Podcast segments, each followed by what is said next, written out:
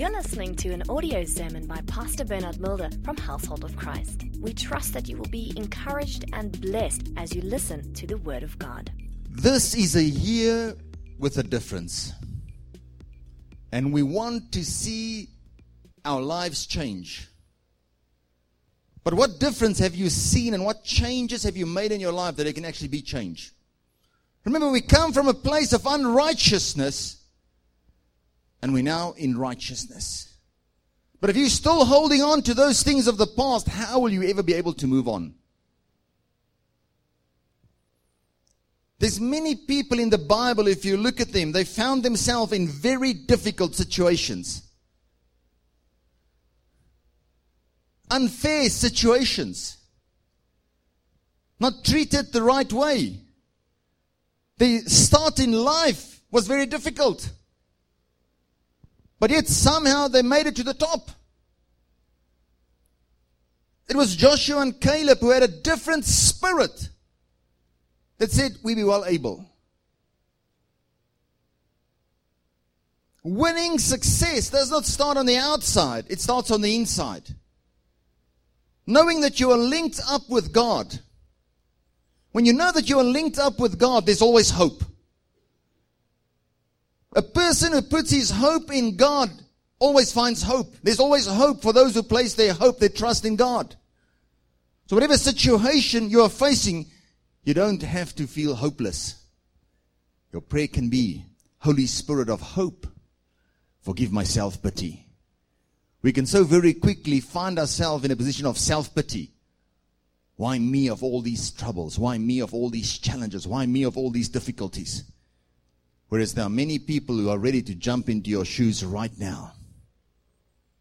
I think the saddest thing that I've seen in life is when people find themselves in difficult situations and they stay in those difficult situations. They don't move on.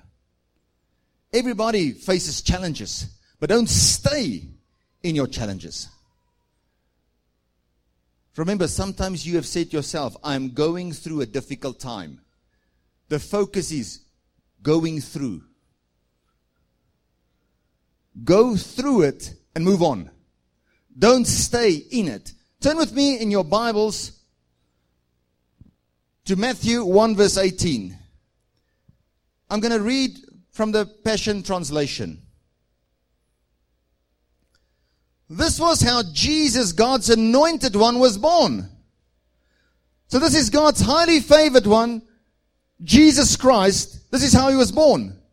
His mother Mary had promised Joseph to be his wife, but while she was still a virgin, she became pregnant through the power of the Holy Spirit. Her fiance, Joseph, was a good man full of integrity, and he didn't want to disgrace her, but when he learned of her pregnancy, he secretly planned to break the engagement. While he was still debating with himself about what to do, he fell asleep and had a supernatural dream. An angel from the Lord appeared to him in a clear light and said, Joseph, descendant of David, don't hesitate. Take Mary into your home as your wife because the power of the Holy Spirit has conceived a child in her womb. She will give birth to a son and you are to name him Savior for he is destined to give his life to save his people from their sins.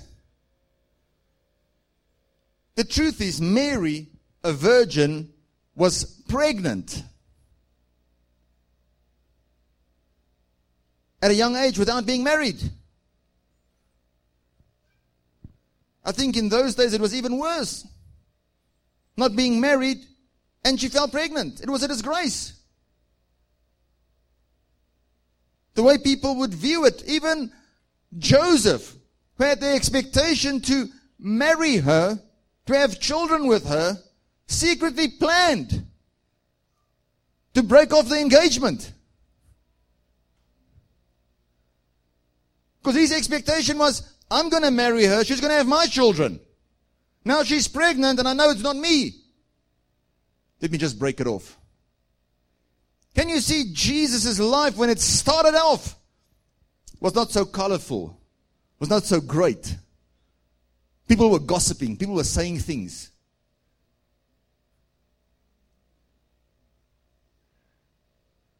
It was through the things that he suffered that he learned obedience. how to walk with God. But Jesus made a decision to move on. So bring me to our sermon topic. It's time to move on. Jesus did. Turn to your neighbor and say, It's time to move on. Tell them again, say, It's time to move on.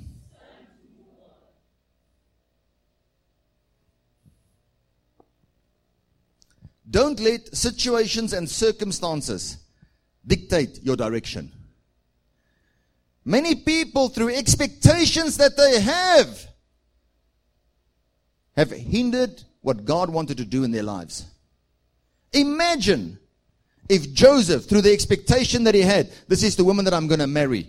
I'm going to be the first one to be intimate with her. She's going to have my children. It's going to be the firstborn should be mine. And he could have broken off that engagement because of the expectation. But when the Holy Spirit spoke to him, he obeyed immediately. What are the expectations in your life that is hindering you from moving on? It's time to move on, Jesus did. Many people in their careers cannot move on because they've got so many expectations that they've placed upon the company, upon their supervisor, upon their boss. If he does not do this, he must do this, he must do this. And every day you walk in there expecting these expectations to be filled, and none of those things materialize, and you get offended more and more and more. Many people cannot move on in their relationship with family members, even with their spouse, with their wife, with their husband, because of expectations. Have an expectation your wife must be like this. She must do it like this. Some of you have expectations of what your husband should be like. Some of you that are not married, you have expectations of what he should look like, what he should do, how he should look, what he should wear, what he should drive, where he should work. An angel out of heaven would not qualify. And you wonder why after 30 years you're still single. Because there is not just a person like that that you want. You're waiting for Mr. Perfect. There's no such thing as Mr. Perfect. You're waiting for Mrs. Perfect. There's no such thing as Mrs. Perfect.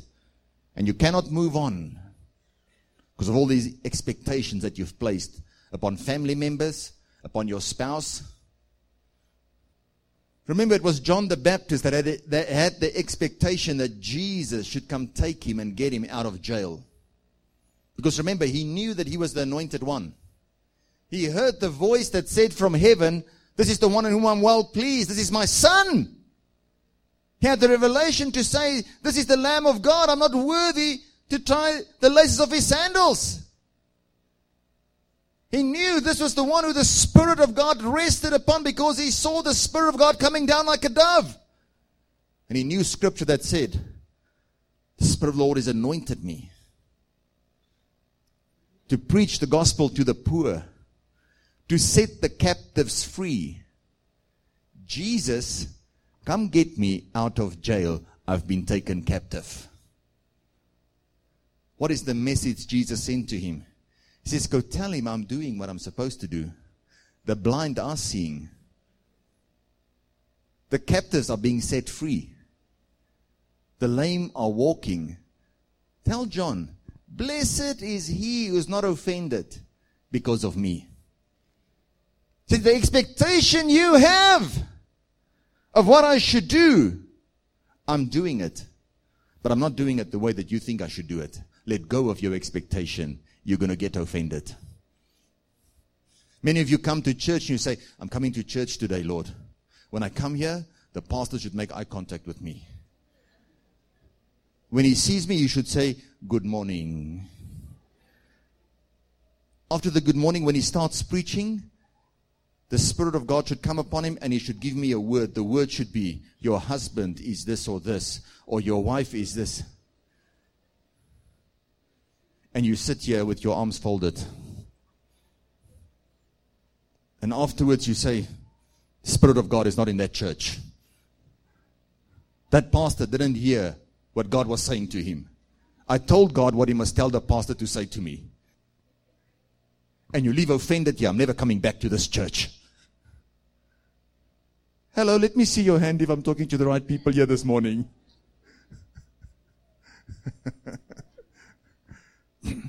it's time to move on. Jesus did. If you want a word from God, He sent His word and it manifested here on earth and we could see its glory.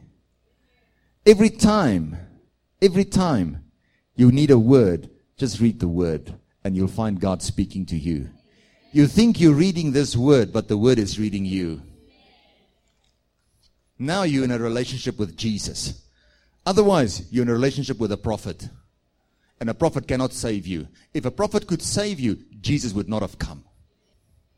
That's why you're running from conference to conference looking for words and it's misdirecting you. How is it that I could stay for 10 years, go for 10 years to a prophet and not receive a word, a prophetic word, but be satisfied and content? Why? Because every time I listen to a sermon or I read an MPG or a sermon of him, I take it God is speaking to me. Because when you know a man's word, you know a man's character. And when you know a man's character, that person becomes predictable.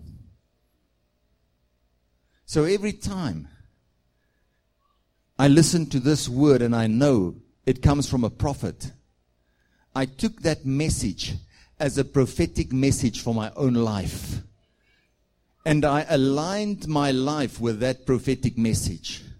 So although you heard 10 years later a prophetic utterance from a prophet, he had been prophesying to me for 10 years every time I studied a sermon. Every time I listened to a message or a sermon, I took that word as if God was speaking to me, and that word became a prophetic message for my life. Now I'm not running. Somebody said to me, share the secrets of your life with the people because many men of God want to keep it to themselves. I'm sharing the secret now. When you read this word, take it as if God is speaking to you. A message like today, take it as a prophetic word to align your life. Move on, Jesus did. The things that are keeping you back, let it go. Ask yourself, what's keeping you back? Some of you are angry uh, with family members, a brother from 30 years ago. You've never moved on. The only thing you're remembering is we don't talk to each other. But you don't know, you don't know why we don't talk to each other. Now, even your children don't talk to those family members. But they don't know why we don't talk to those family members. We just, they, they don't talk to family members. One of the greatest gifts God has given us is the freedom to make choices. You can decide to let go of things or not let go of things. Stop blaming your situation or your circumstances. Nobody said amen. 1 Chronicles 4 verse 9 and 10. Jesus never repeated any of his sad stories. Many of you have repeated your sad stories so many times, it's become a part of you. That's how people know you. Oh, this is the one with a sad story. Start repeating the good things that God has planned for you. 1 Chronicles 4 verse 9, it says, Now Jabez was more honorable than all his brothers. And his mother called him Jabez because she bore him in pain. The day he was born, he gave his mother so much pain that she called him he who causes pain. Jabez means he who causes pain. He had no control over his situation, his circumstances. I mean, what is a child, what can a child do at the day when they are born? Nothing. But he caused his mother so much pain, she called him, he who causes pain. Who of you would let your children play with he who causes pain? Who wants to go play with he who causes pain? No, no, no, just stay. Here. Don't worry, my child. Just stay with me. Leave him alone. The poor guy's situation from being a child. He who causes pain. But the Bible says, He called upon the God of Israel. And He said that you would indeed bless me, enlarge my territory, be with me, let your hand be over me, and let me not cause pain. And the Bible says God granted him his petition.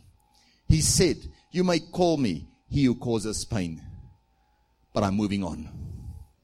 I'm not staying here. You may label me. And from birth, this is the label that they've played. I'm not staying here. I'm moving on. Jesus moved on. I'm not talking about the pain that I caused my mother. I was not there. It was situations and circumstances. I'm not talking about it. God, I'm calling upon you. Change my situation and my circumstances. Bless me. Now suddenly, a person that's been labeled, you don't have any money.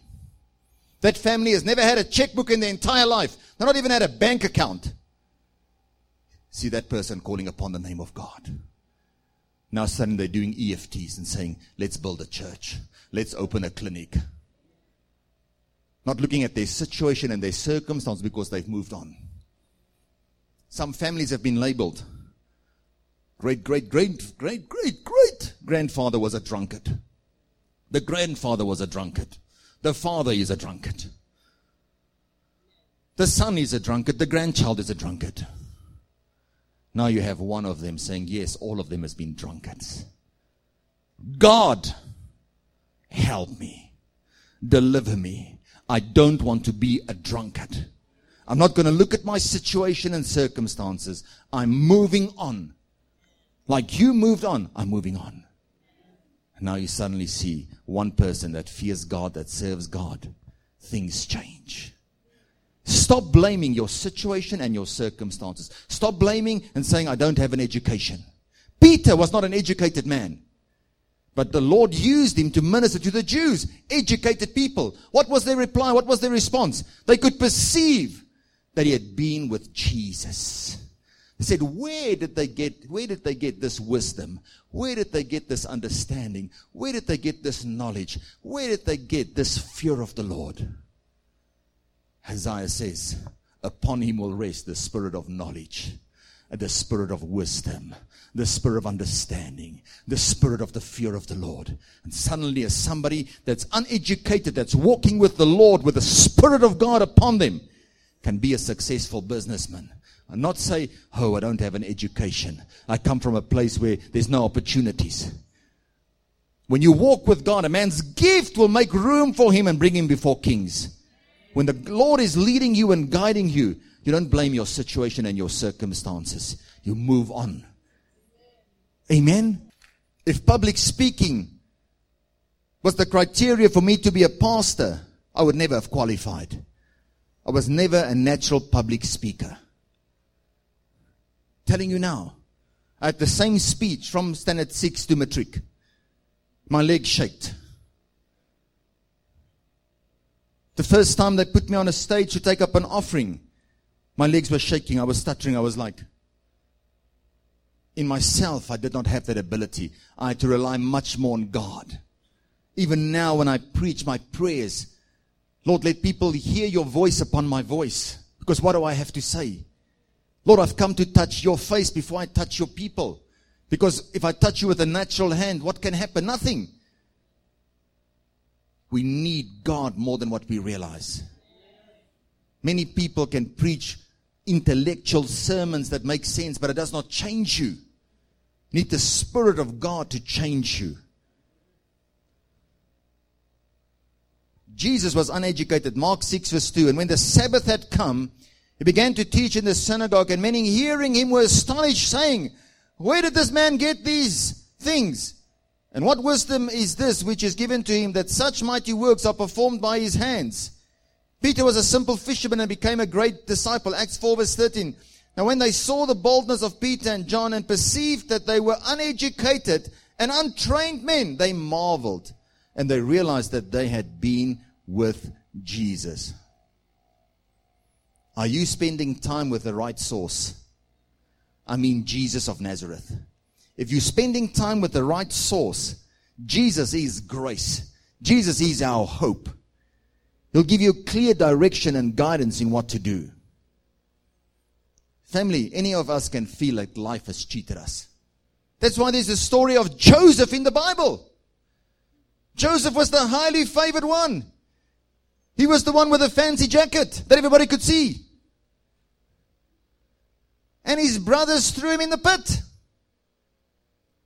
But that was that process that he went through that prepared him for greatness. He said to his brothers, Don't you come and say, You did this to me. This was the Lord's doing. God is in control of my life, not situations and circumstances. No pit was in control of my life. No prison was in control of my life. God was in control of my life.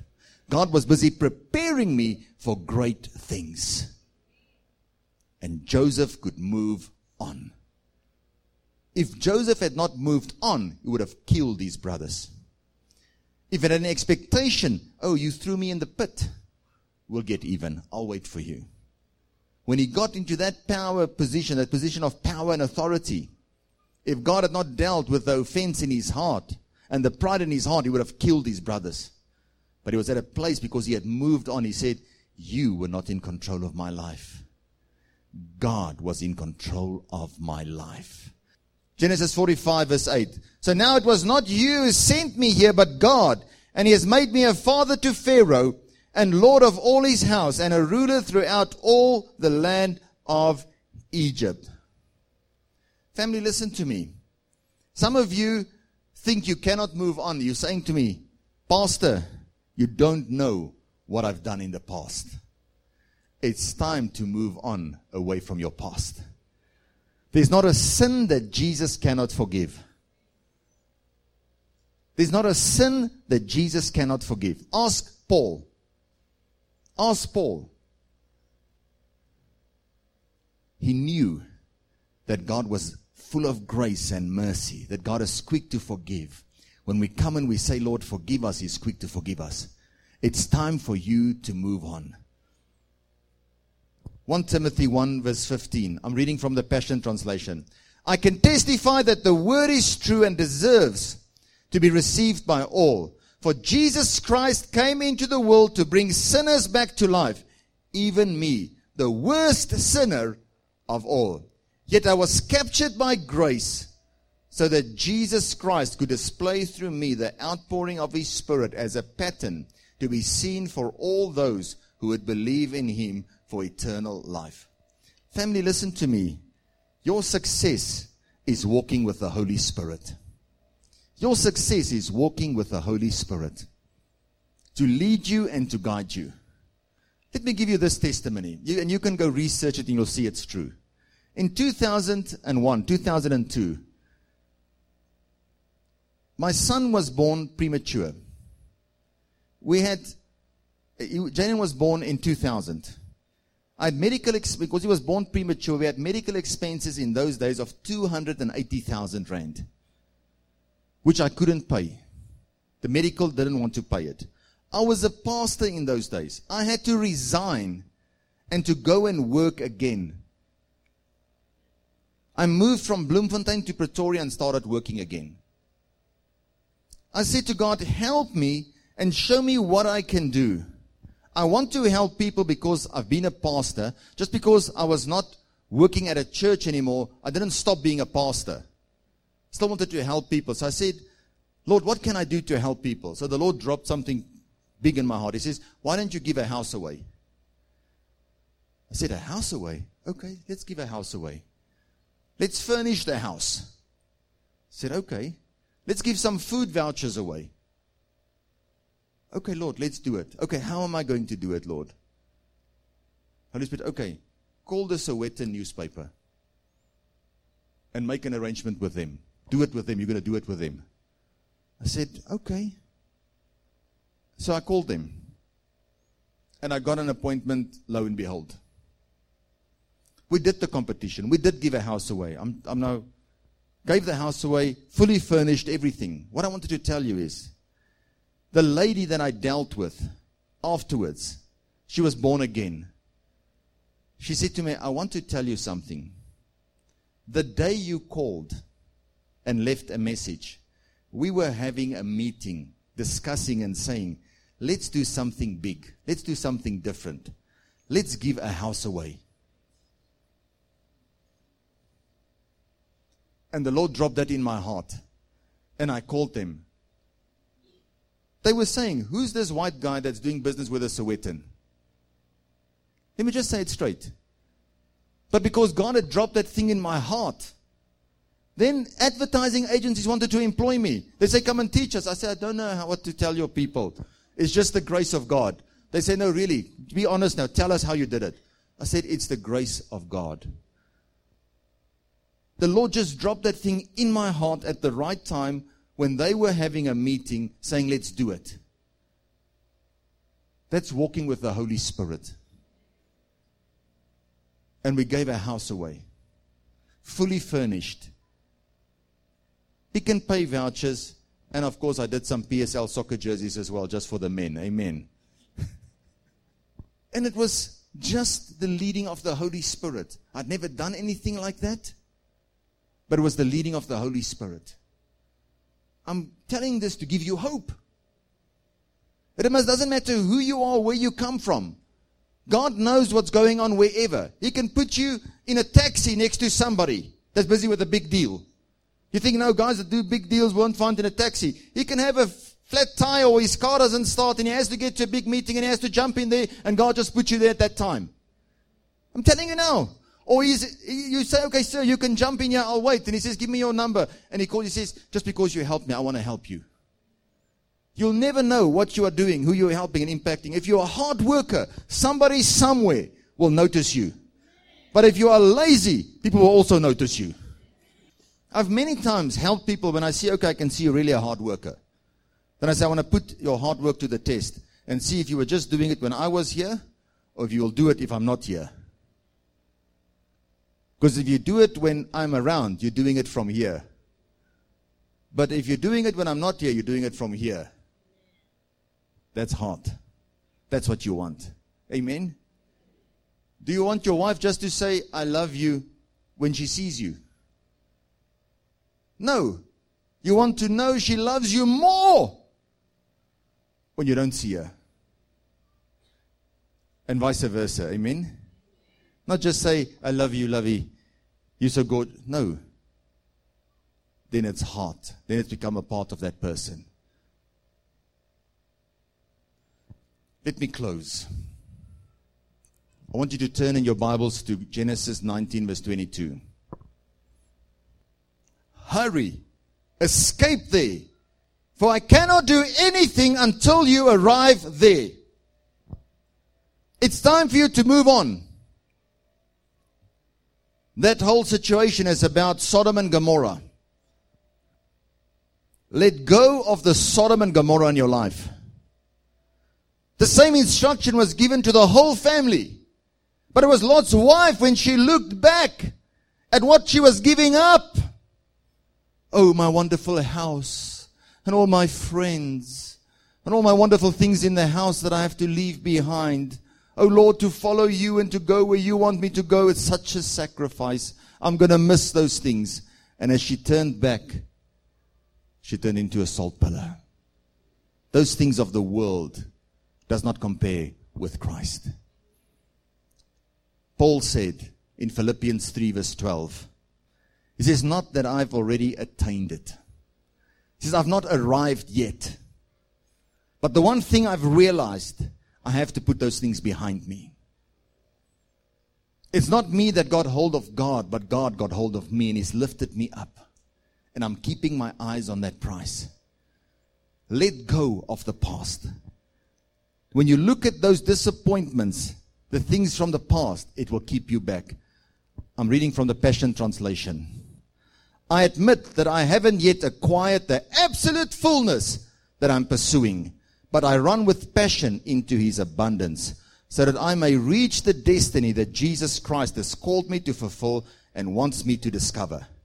I don't depend on my own strength to accomplish this. However, I do have one compelling focus. I forget all the past as I fasten my heart to the future instead. I run th- straight for the divine invitation of reaching the heavenly goal and gaining the victory prize through the anointing of Jesus. Can you imagine? He had to focus the whole time on all the Christians that he had killed.